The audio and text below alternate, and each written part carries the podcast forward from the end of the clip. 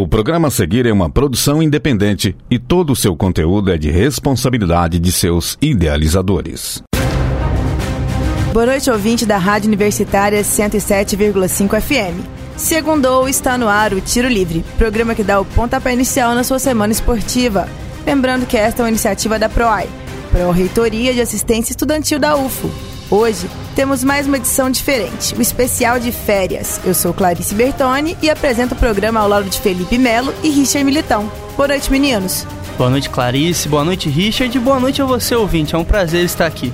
Boa noite, Felipe. Boa noite, Clarice. E a você também, ouvinte. Hoje vamos falar um pouquinho sobre esportes americanos e também alguns esportes gerais.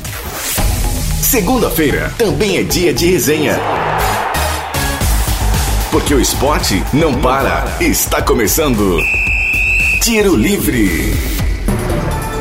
A retrospectiva de hoje é sobre NFL, tênis, NBA, Fórmula 1 e UFC.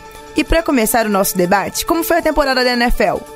Bom, Clarice, a temporada da NFL, como sempre, garante várias surpresas, né? Na Conferência Americana, a gente teve o Kansas City Chiefs, que foi a grande sensação da temporada, né? Com o Patrick Mahomes jogando muito bem. Ele passou para 50 touchdowns, foi eleito MVP. Então, assim, foi uma temporada muito acima da média do Kansas City Chiefs, que terminou com 12 vitórias e 4 derrotas. Acabou pegando ali a primeira colocação da Conferência Americana e mais uma vez a gente teve o New England Patriots que pegou a, a segunda colocação da Conferência Americana com 11 vitórias e 5 derrotas, né? E essa temporada da, da NFL foi, foi simplesmente incrível.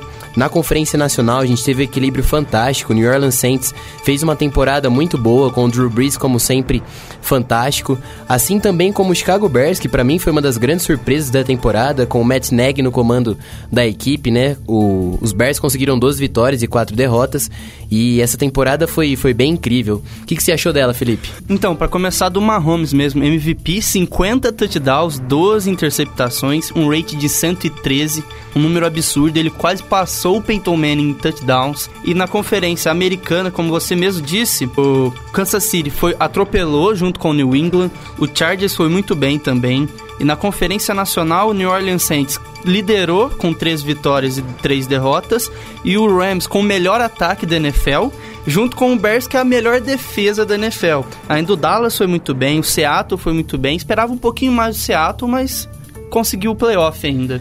É, eu acho que também a gente pode destacar ali na Conferência Nacional uma decepção que acabou sendo uma decepção por conta da lesão, né, do, do Jimmy Garoppolo, que foi o São Francisco 49ers. Uma equipe que vinha com uma expectativa, já havia reformulado o elenco, né, para a última temporada, trazendo o Garoppolo, e a equipe acabou tendo apenas quatro vitórias durante a temporada e era listada como uma das equipes contenders no início, mas na Conferência Nacional o, o Rams teve assim um ataque espetacular, era muito incrível você ver o Todd Gurley com várias jardas de scrimmage todo o jogo, seja recebendo passes, seja correndo, né? O Jared Goff também teve teve um ano muito acima da média, né? Era seu seu segundo, terceiro ano ali de temporada e já provando ser um quarterback assim bastante regular. E sem falar o Sean McVay, né? Apenas 32 anos de idade, sendo um head coach ali, comandando uma equipe da NFL logo de cara e fazendo um trabalho incrível. E falando em decepção, como você citou, o Pittsburgh Steelers na Conferência Americana, apesar de ter campanha positiva, conseguiu ficar fora do playoff com um time teoricamente muito bom, só que bem bagunçado, né? O Antonio Brown, Chile Quento, o Bell não querendo jogar a temporada. Realmente o Steelers foi uma decepção e os Steelers começaram muito bem, né, a temporada. Então foi uma surpresa, né? Do nada o Antonio Brown dando aquelas aquelas varzeadas, podemos dizer assim, que é muito comum dele, né? O Le'Veon Bell desistiu de jogar, é, só ficou recebendo e não jogou nada. Mas eu, eu esperava muito mais Steelers, que é uma franquia que sempre chega na pós-temporada, né? Tem um quarterback extremamente vitorioso, que é o Big Ben. Mas o Steelers ficou realmente devendo nessa temporada. Bom, falamos de Mahomes, MVP, falamos da temporada no todo e agora o Super Bowl. Foi um Super Bowl defensivo, né? Que assim, os ataques foram bem feios. 13 a 3 apenas o placar. Pois é, Felipe. Pra quem gosta de futebol americano, tá assistindo pela primeira vez ali o Super Bowl, fala, poxa, esse jogo deve ser chato pra caramba. Mas por outro lado, foi uma batalha muito tática, né? É, a defesa dos Patriots durante a temporada regular não tinha jogado nada bem. O pass rusher era um dos principais defeitos da equipe. A secundária, tudo bem ali com Stephon Gilmore, ali com Jason McCurdy, com Devin McCurdy. Eles vinham jogando bem, mas o pass rusher jogando muito mal. Mas nos playoffs começou a tudo dar certo, né? A defesa atingiu um nível absurdo, com o Kyle Van Noy jogando muito bem, pressionando e sacando o quarterback. E esse Super Bowl, para mim, foi, foi, tipo, bem tático. Foi bem legal de ver como as duas defesas conseguiram anular o ataque, né? Tanto que apenas o New England Patriots conseguiu chegar na red zone ali, naquele passe espetacular do Brady pro Gronkowski, que depois o Sonny Michel conseguiu correr para o touchdown. Então, você chegar na red zone uma vez durante 60 minutos de jogo é muita pouca coisa. Pois é, uns dados que mostram que esse jogo foi muito abaixo no ataque. Primeiro tempo acabou 3 a 0 apenas pro New England. E o, os dois QBs não foram teoricamente bem em questão de rating.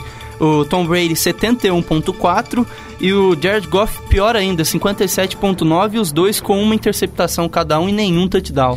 É, o Goff até teve a chance de recolocar o Rams no jogo, mas acabou sofrendo uma interceptação ali no, no quarto período, no finalzinho, a bola nas mãos do Stephon Gilmore.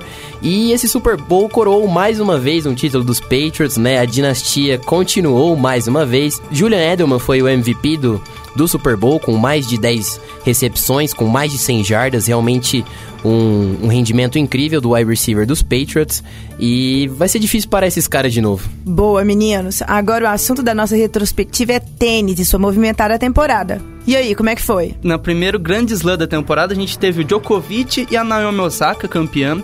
O Djoko muito bem, ele atropelou, na minha opinião, Australian Open e aí que estava surgindo o Tsitsipas teve uma temporada excelente, começou em Australian Open. Ah, daqui a pouco a gente vai falar mais do Cipas, mas comenta um pouquinho de Australian. Olha, Felipe, Australian Open é sempre, para mim, é o Grand Slam mais incrível, sempre com as quadras lotadas, é uma estruturação incrível. Mas o Djokovic realmente brilhou nesse campeonato, né? Na final contra o Nadal, ele não tomou conhecimento, foram 3 sets a 0. Na semifinal, ele já havia jogado muito bem com uma, com uma das surpresas, que foi o Lucas Pouille, o francês. E o Djokovic só manteve o final do, do ritmo da temporada 2018, né? Ele já havia vencido o Wimbledon e o US Open no final de 2018 e em 2019 comprovou a sua boa fase vencendo também o Aberto da Austrália. É, e como você destacou, o Stefanos Tsitsipas, o grego, teve uma participação incrível, chegando na semifinal, sendo derrotado para o Rafael Nadal, que foi a final. E agora, Roland Garros, acho que é, é até piada a gente falar quem será que foi o campeão do masculino. Na minha opinião, os dois campeões, tanto masculino quanto feminino, foram os que tiveram melhor desempenho na temporada. Óbvio que no masculino foi o Rafael Nadal, que sempre domina Roland Garros, e a Bart, que para mim atropelou a temporada, ela foi muito bem, para mim foi uma surpresa, porque eu não esperava que ela fosse tão bem como ela foi. Pois é, Ashley Bart terminando o ano ali como número um do mundo, né? Um, realmente um desempenho muito acima da média. É, no lado feminino a gente sempre tem muito mais surpresas, né, ao longo da temporada e dos grandes lances. E no em Roland Garros eu esperava a Eline Zitolina, que ela vinha fazendo uma temporada de, de Saibro bem legal, bem interessante. E no masculino, a gente vai voltar daqui uns 5 anos e vamos falar, não, Rafael Nadal venceu Roland Garros de novo. É incrível a dominância do espanhol em Paris, é simplesmente absurdo. São 12 títulos em Roland Garros. É, e nessa final com o Tim, ele teve ali um pouco de Teve um, um desafio ali, o time vendeu o cara a derrota, mas é muito difícil você vencer o Nadal no Saibro. Ele coloca um ritmo de jogo muito forte, sempre leva o adversário à exaustão. Você, para você vencer o Nadal, é, você tem que jogar o seu melhor e vencer no Saibro essa tarefa é ainda mais impossível. Eu ainda achava que seria 3 zeros o jogo, né? O time conseguiu tirar um 7, apenas um 7, depois foi 6-1, 6-1, atropelou.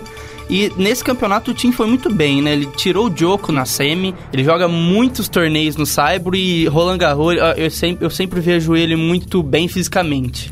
Eu acho que o Tim, ele. O primeiro semestre dele da temporada é sempre muito intenso e muito forte. É, tudo bem que ele não foi tão bem na, no, aberto, no aberto da Austrália, mas ele conseguiu vencer o Masters 1000 de Indian Wells diante do Roger Federer numa virada. É, também fez os torneios preparativos de de Saibro muito fortes, venceu o ATP 500 de Barcelona. E no Saibro ele joga muito bem, né? O jogo dele encaixa muito no Saibro. Ele tem um forehand muito pesado, um backhand também muito acima da média ali com, com uma mão só. E é um jogador ali extremamente especialista na, no Saibro e que talvez seja para mim o principal adversário do Nadal, né? No Saibro. Talvez nem o Djokovic, nem o Federer tem, tem conseguido colocar tanto desafio quanto o Dominic Thiem pro Rafael Nadal nos últimos anos. Agora o Wimbledon, que eu, que eu particularmente adoro, adoro ver o, os poucos torneios que tem na grama. O Wimbledon foi o Djokovic novamente. A Simona Halep levou no feminino. Bautista Guti chegando muito bem. E aí? Pois é, eu vou começar do Bautista Guti. Que surpresa, viu? Não esperava o Bautista Guti fazer semifinal, ainda mais no piso que ele não é acostumado a jogar tão bem, né? Ele é um jogador do, de uma escola espanhola muito mais é, favorável ao saibro. E ele na semifinal foi para mim uma grande surpresa. Fez uma semifinal dura até com o Djokovic, mas eu acho que, que o Djoko conseguiu, é, na hora H ali, ele tira o coelho da cartola e faz mágica. É, esse Wimbledon para mim foi, foi muito fantástico, tiveram jogos incríveis, né? Na semifinal teve um Roger Federer e Rafael Nadal extremamente incrível, né? Que terminou em quatro sets com vitória do Federer. E na final, Federer e Djokovic, para mim acho que foi um dos principais jogos da década. Um 3 sets a 2 ali com um infelizmente 13 a 12 no, no quinto set que terminou com tie break, né? E o Djokovic conseguiu o Federer conseguiu jogar melhor do que o Djoko no, durante a partida, mas o Djokovic é aquela coisa, né? Ele sempre vence os pontos importantes. Tem breakpoint contra, coloca o primeiro serviço. Tem breakpoint a favor, coloca a devolução em quadra. Então é extremamente incrível o que faz Novak Djokovic sendo o pentacampeão. No lado feminino, Simona Halep, para mim, uma grande surpresa. Grande surpresa porque Halep não se dá muito bem com a grama, né? O ano passado ela havia vencido Roland Garros, seu primeiro Grand Slam, mas não esperava ela vencer o Wimbledon e batendo nada mais nada menos do que Serena Williams na final. Um, de forma assim categórica, 2 sets a 0, até de maneira fácil. Fiquei impressionado, muito impressionado com o rendimento da Simona Halep. Mas para mim o Wimbledon na chave feminina foi muito especial por ver Cori Gauff, né? Apenas 15 anos de idade, na chave principal de um Grand Slam de Wimbledon. Na primeira rodada venceu ninguém mais, ninguém menos do que Venus Williams. Então, essa é uma uma tenista extremamente promissora, apenas 15 anos de idade, muito olho em Corey Golf, gente. Vocês vão ouvir falar muito bem dela. Exatamente, a Golf foi, foi muito surpresa, a gente assistindo os jogos falando, caramba, ela ganhou mais um, nossa, ela vai ganhar mais um, e a final realmente foi espetacular, eu lembro que eu estava assistindo com a minha família, estava num churrasco, conseguia colocar no celular, e o jogo não acabava, e aquele 13 a 12 eu falei, meu Deus do céu. É, eu como torcedor do Federer fiquei um pouco chateado com aquela final, né? Aquele, aquele 40-15 no 8-7 do, do, do quinto set ainda me incomoda um pouquinho. Ele não devia ter sacado e subido naquele 40-30, poderia ter ficado de fundo, mas foi uma final incrível. Djokovic mereceu e é um dos maiores tenistas de todos os tempos, junto com o Rafael Nadal e também com o Federer. E agora o último grande slam do ano, que teve Nadal e e a Bianca Andreescu, o West Open, e surgiu o Medvedev, né? Não surgiu, mas ele brotou ali e fiquem de olho nesse nome em 2020. É, o Medvedev foi extremamente incrível, né? O, o US Open Series dele foi muito forte. O que é o US Open Series? São os torneios preparativos antes do Grand Slam americano. Ele fez final em Washington, né? Acabou ficando com, com vice-campeonato. É, depois fez final em Toronto, depois em Cincinnati né? Ficou também com vice-campeonato em Toronto, mas venceu Cincinnati. E no US Open chegou uma final, né? O Medvedev é um cara ali extremamente tranquilo, mas ele é meio desajeitadão. É um cara que saca muito forte, né? Tem uma direita também muito potente. E talvez seja um dos principais jogadores dessa nova geração, junto com Alexander Zverev, junto com Stefanos Tsitsipas. Só que na final você vencer Rafael Nadal é muito complicado, né? Como eu disse, para você vencer o Nadal, você tem que jogar o seu melhor. O Medvedev conseguiu jogar o seu melhor, mas ainda não venceu o Nadal. Então, assim, foi impressionante. Mais um título do espanhol na quadradura, né? O quarto título de US Open dele. E todo mundo fala que o Nadal, ah, só ganha no Saibro, mas poxa, o cara já venceu quatro títulos no US Open. E no lado feminino, para mim, Bianca Andreescu é a sensação da temporada do tênis, tanto do masculino quanto do feminino. Apenas 19 anos, a canadense um rendimento incrível, incrível. Ao longo do ano venceu dois Premieres, né? Venceu Indian Wells no começo do ano e também venceu Montreal, né? Com rendimento incrível, jogando muito bem. Não parece que ela tem 19 anos. É muito experiente, sabendo lidar muito bem com a tática, saber superar os momentos complicados durante a partida e venceu na final Serena Williams.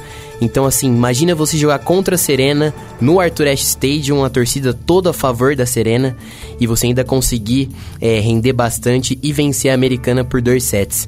É, Bianca Andresco foi uma das maiores surpresas, assim, no esporte em geral. Né? Apenas 19 anos, como, como eu havia dito, e olho nela na próxima temporada. Ela subiu 148 posições no ranking da WTA.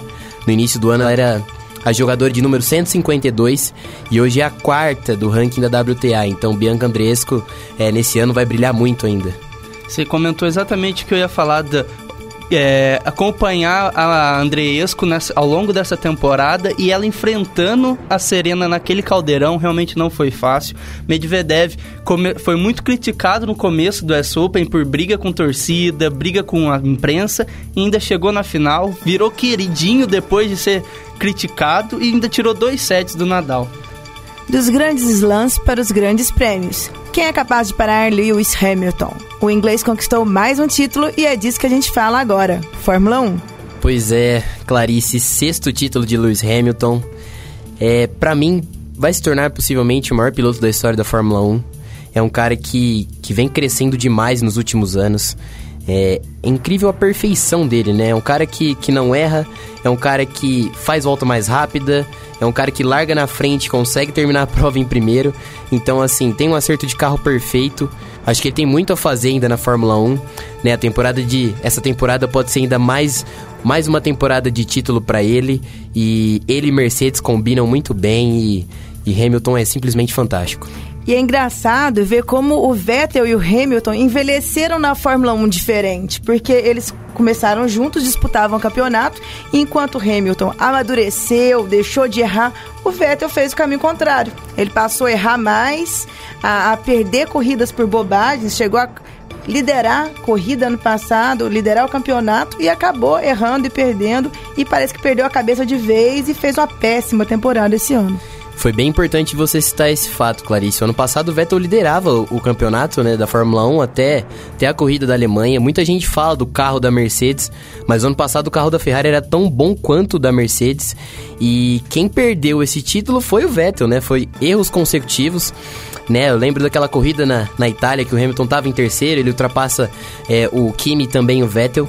Então, assim, o Vettel começou com um fenômeno, né? Quatro títulos bem jovens e, como você disse, há, há uma diferença entre maturidade, né? Mesmo que, este, que eles tenham idade, idades próximas, o Hamilton consegue ser um piloto muito superior ao Vettel.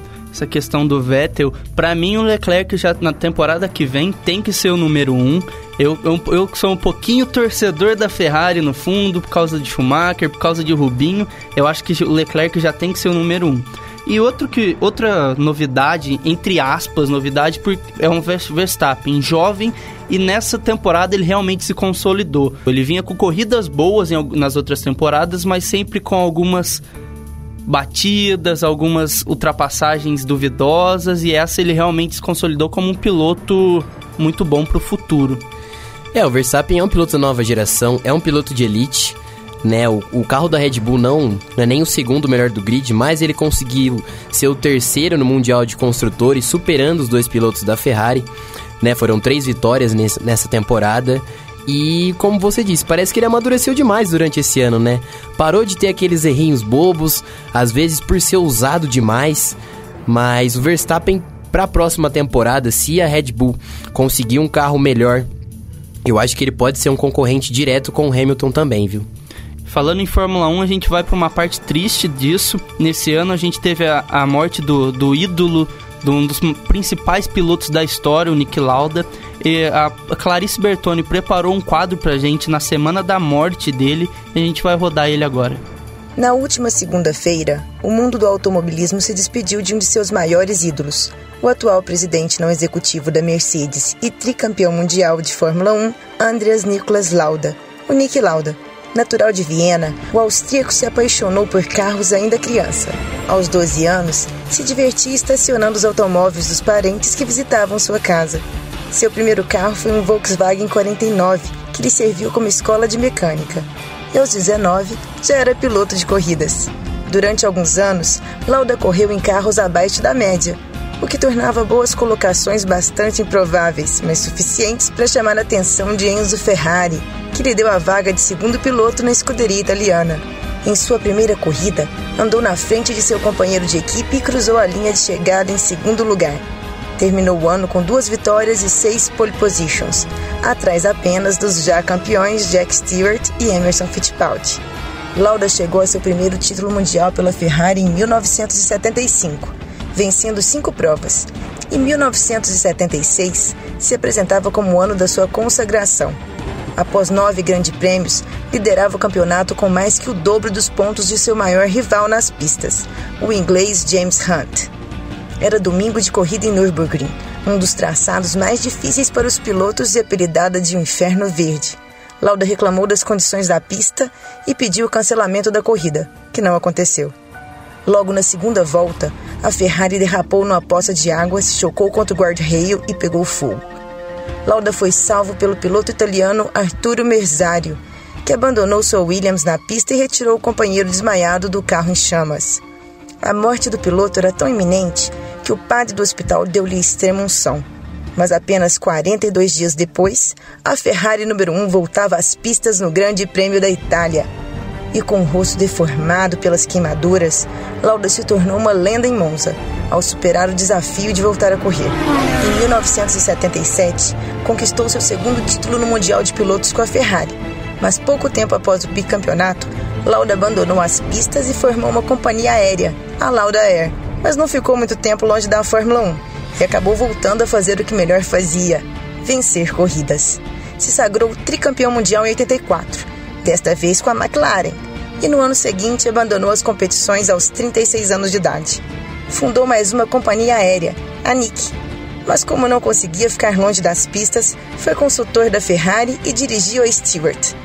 Nos últimos anos, se associou ao austríaco Toto Wolff na condução da Mercedes foi ele o responsável por convencer o hoje pentacampeão Lewis Hamilton a largar uma indeficiente McLaren para ingressar em um time que até então era um projeto. Foi vital para a transformação da equipe mediana à dominadora de todas as corridas da atual temporada da Fórmula 1. Com um temperamento difícil, muito metódico e inteligente, além de pilotar como poucos, dominava a mecânica e a física. É dele a frase mais repetida nos paddocks: Para chegar em primeiro, primeiro tem de chegar. Assim nos despedimos daquele que até sua morte foi absolutamente imortal. Descanse em paz, Andreas Nikolaus Lauda. Lauda Eterno. E já que o programa é especial, eu quero indicar um filme, Rush, No Limite da Emoção, que conta a história da rivalidade entre Nick Lauda e James Hunt. Vale a pena ver, gente. Mas agora vamos falar de NBA. Na principal liga de basquete americano, teve de tudo um pouco, não é mesmo? Pois é, Clarice, a última temporada da NBA foi extremamente interessante. Né, quando começou ali, todo mundo já falou: ah, vai ser Golden State Warriors, o Los Angeles Lakers agora com o LeBron também ali vai, se vai ser um postulante ao título. Mas quem levou essa foi o Toronto Raptors com Kawhi Leonard, com Danny Green, Serge Ibaka, Mark Gasol, um time extremamente competitivo, muito bem treinado pelo Nick Nurse, né? Seu primeiro ano de, de como head coach do Toronto Raptors, substituindo o Dwayne Casey que vinha de fracassos e mais fracassos, e o Toronto acabou levando essa. Você citou vários jogadores, mas eu acho que você esqueceu de citar um que foi muito fundamental para o Toronto, principalmente no playoff, que é o Pascal Siakam, que foi MIP, foi o melhor o, foi o jogador que mais evoluiu na temporada. Além disso, da temporada da NBA que eu, que eu queria citar foi a temporada absurda, de, principalmente na temporada regular do Milwaukee Bucks. O Giannis Antetokounmpo foi bizarramente bom. O Denver Nuggets era um time muito chato de enfrentar, 54 vitórias, 28 derrotas. Nikola Jokic, Jamal Murray, foram jogadores espetaculares. O Portland Trail Blazers foi muito bem na, tempora na temporada regular, ficou em terceiro e, na, e, chegou na final de conferência. Não foi páreo para o Golden State Warriors. E falando em Golden State Warriors, e agora, sem, sem Kevin Durant, como que vai ser? Os Warriors é um time, parece que sempre dá tudo certo ali, né? Mesmo com o Kevin Durant saindo, eles conseguiram ainda trazer o, o DeAngelo Russell, que é um jogador extremamente promissor, teve uma temporada muito incrível com o Brooklyn Nets no último ano, mas a equipe acabou perdendo o Duran, né? O Stephen Curry machucou, o Draymond Green também teve um tempo com, é, lesionado. E a equipe vai acabar pegando as primeiras colocações no draft. Então, assim, na próxima temporada, volta Clay Thompson saudável, volta Stephen Curry saudável também, com uma das primeiras escolhas de draft. Então, assim, possivelmente o Golden State Warriors, apesar de nesse final de 2009 estar um pouco desfalcado, ser um dos piores times da NBA, mas para o ano que vem pode esperar um Golden State Warriors muito forte. Né, o Steve Kerr é um, extrema, um técnico extremamente incrível, um cara que mudou a história da NBA com esse jogo de small ball, com jogadores menores que arremessam do perímetro. Então, assim, mesmo com, com esse ano, com esse final de ano abaixo dos Warriors, pode esperar que o ano que vem eles vão vir com tudo ainda na temporada passada, a primeira do LeBron nos Lakers e fora dos playoffs, algo que não acontecia desde a temporada de calouro. Ele não tinha um time é, compacto, ele não tinha reservas bons, era o Lakers meio bagunçado, ele sofreu com lesão, mas agora atualmente com Anthony Davis, com um bom elenco, Rajon Rondo muito bem, é, Danny Green veio para ser um, um, jogador fundamental de elenco. É, a gente tem que falar dos Lakers, né? O ano passado o LeBron acabou é, também se lesionando, né? Perdeu vários, diversos jogos durante a temporada e isso acabou comprometendo um pouco a temporada do Los Angeles Lakers. Mas nesse ano, como você disse, reforçou, reformulou totalmente o elenco, né? Também a franquia também acabou se acertando, né? Na gerência, o Magic Johnson deixou a presidência do, dos Lakers, mas agora a equipe conseguiu se reformular. É o principal time da liga, né? Nessa atual temporada, 2019-2020. Eu não esperava que fosse um dos principais candidatos ao título. Eu colocaria ali o Los Angeles Clippers por adicionar Kawhi Leonard e Paul George. Mas eu acho que os Lakers com Anthony Davis, com LeBron James, e você disse, recheado de role players que tem qualidade, tem muita qualidade, como o Rajon Rondo também. Eu acho que os Lakers já estão dando muita liga e pode esperar que nos playoffs eles vão aprontar e eu não duvido eles chegarem na final da NBA. Finalizando essa temporada, brevemente, só pra gente citar os, os prêmios individuais, o Giannis foi MVP, é, com o segundo lugar ficou James Harden e Paul George em terceiro. O Defensive Player of the Year foi o Rudy Gobert, segundo ano consecutivo que ele consegue.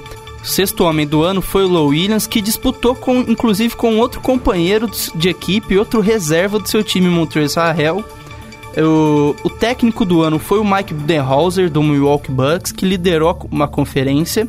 E o calor do ano foi o Luka Doncic, que vem destruindo na atual temporada, tem tudo para brigar pelo MVP até o final. Enfim, que você, eu sei que você, você gosta muito do Doncic, você brilha os olhos quando ele está em quadra, é verdade?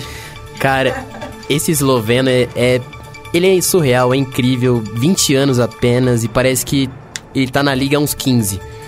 É, o Luka Doncic bateu o recorde do, do Michael Jordan de mais jogos com 20 pontos, 5 rebotes, 5 assistências, né? São 21 jogos já com, com essa marca. Então a gente vê um jogador num nível diferente, né? Ele já, na sua época de Real Madrid, foi MVP e melhor jogador da Euroliga com apenas 18 anos.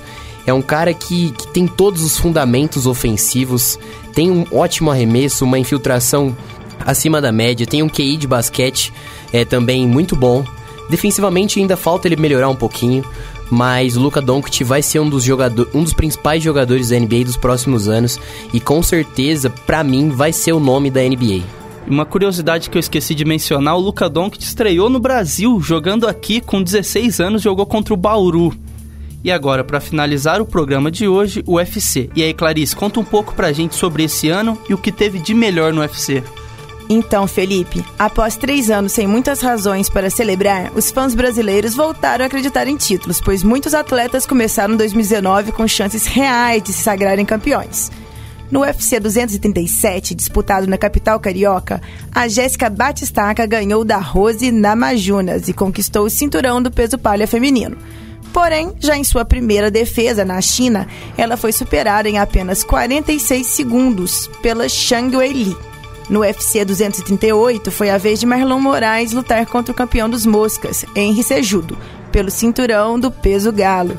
O brasileiro sofreu um nocaute técnico no terceiro round e o norte-americano se tornou o quarto lutador da história a colecionar dois cinturões simultâneos na companhia. No UFC 239, em Las Vegas, Thiago Marreta enfrentou John Jones na luta principal do meio pesado. O brasileiro lutou bem, levou perigo ao atual campeão da categoria mas acabou perdendo a luta por decisão dividida. E nós terminamos o ano como começamos, com uma única campeã, Amanda Nunes, que não tem um, mas dois títulos. Ela é atual campeã da categoria galo feminino e peso pena. A Leoa defendeu seu título no UFC 239 contra a norte-americana Holly Holm e volta a lutar no UFC 245. Realmente, Clarice, que grande domínio da Amanda Nunes. Havia muito tempo que eu não vi uma lutadora tão dominante assim.